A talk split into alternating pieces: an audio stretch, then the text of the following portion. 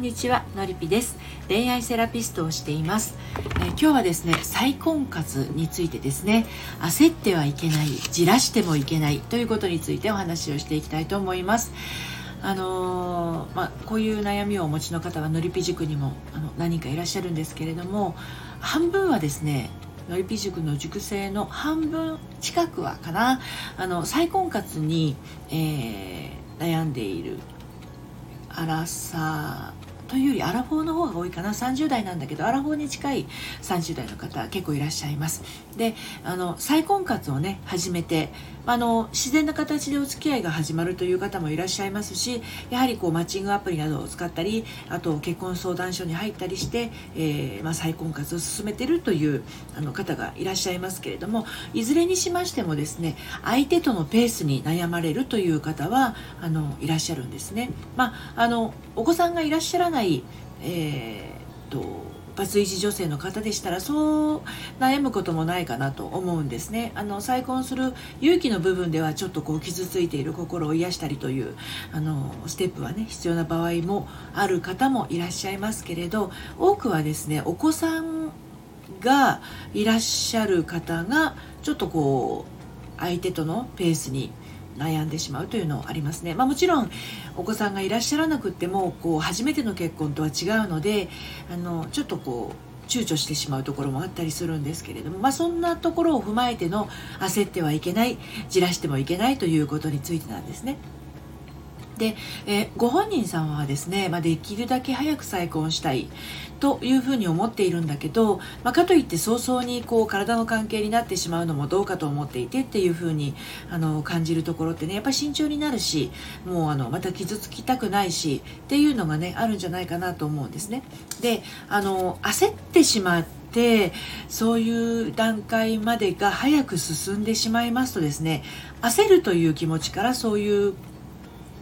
ところに進んでしまいますとあの常に状況は焦るというものを引っ張ってきてしまう関係性になってしまいますね。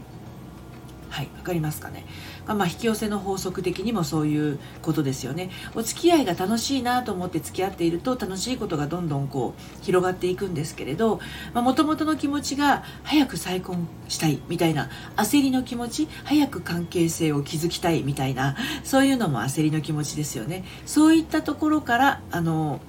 焦ってしまうと、あの、日常生活でもその彼との関係性の中でも焦ってしまうことが増えてしまうんですよ。うん、だからまああの早く再婚したいというのは自分が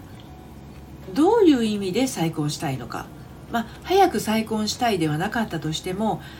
あできるだけ早くお互いの気持ちが分かり合って安定した状態になりたいとか。ね、ってことは今が安定してないってことなんですよね。うん、だから今が安定してない現実をあの連れてきてしまうので焦りはちょっとあの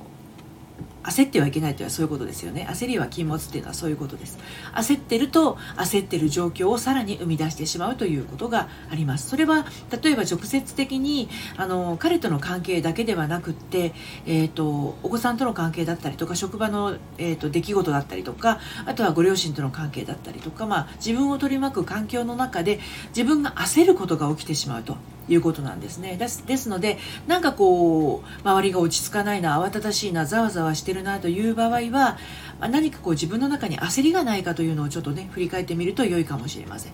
でもう一つじらしてもいけないというところなんですけれどもあのじらすということをしていますとですね相手からじらされるという現実まあこれは相手に限らずですよね世の中のその自分の周りを取り巻く状況においても自分がじらされる現実を作ってしまう可能性が非常に高いですねですのであの作為的に、うん、なんかこう素直な気持ちではなくって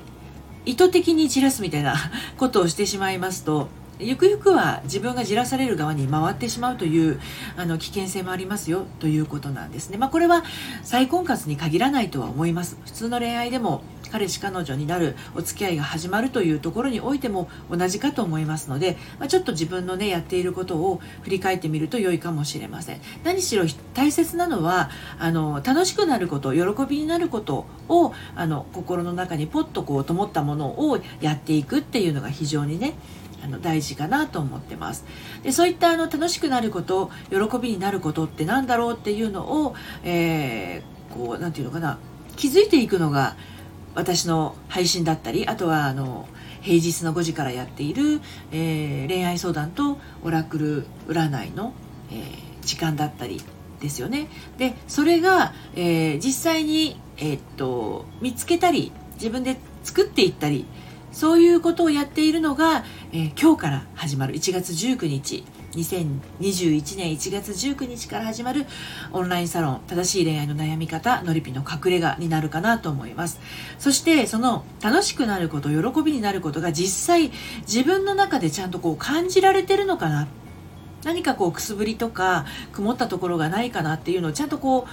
う純粋に感じられるようになっていくのがのりぴ塾。っていうような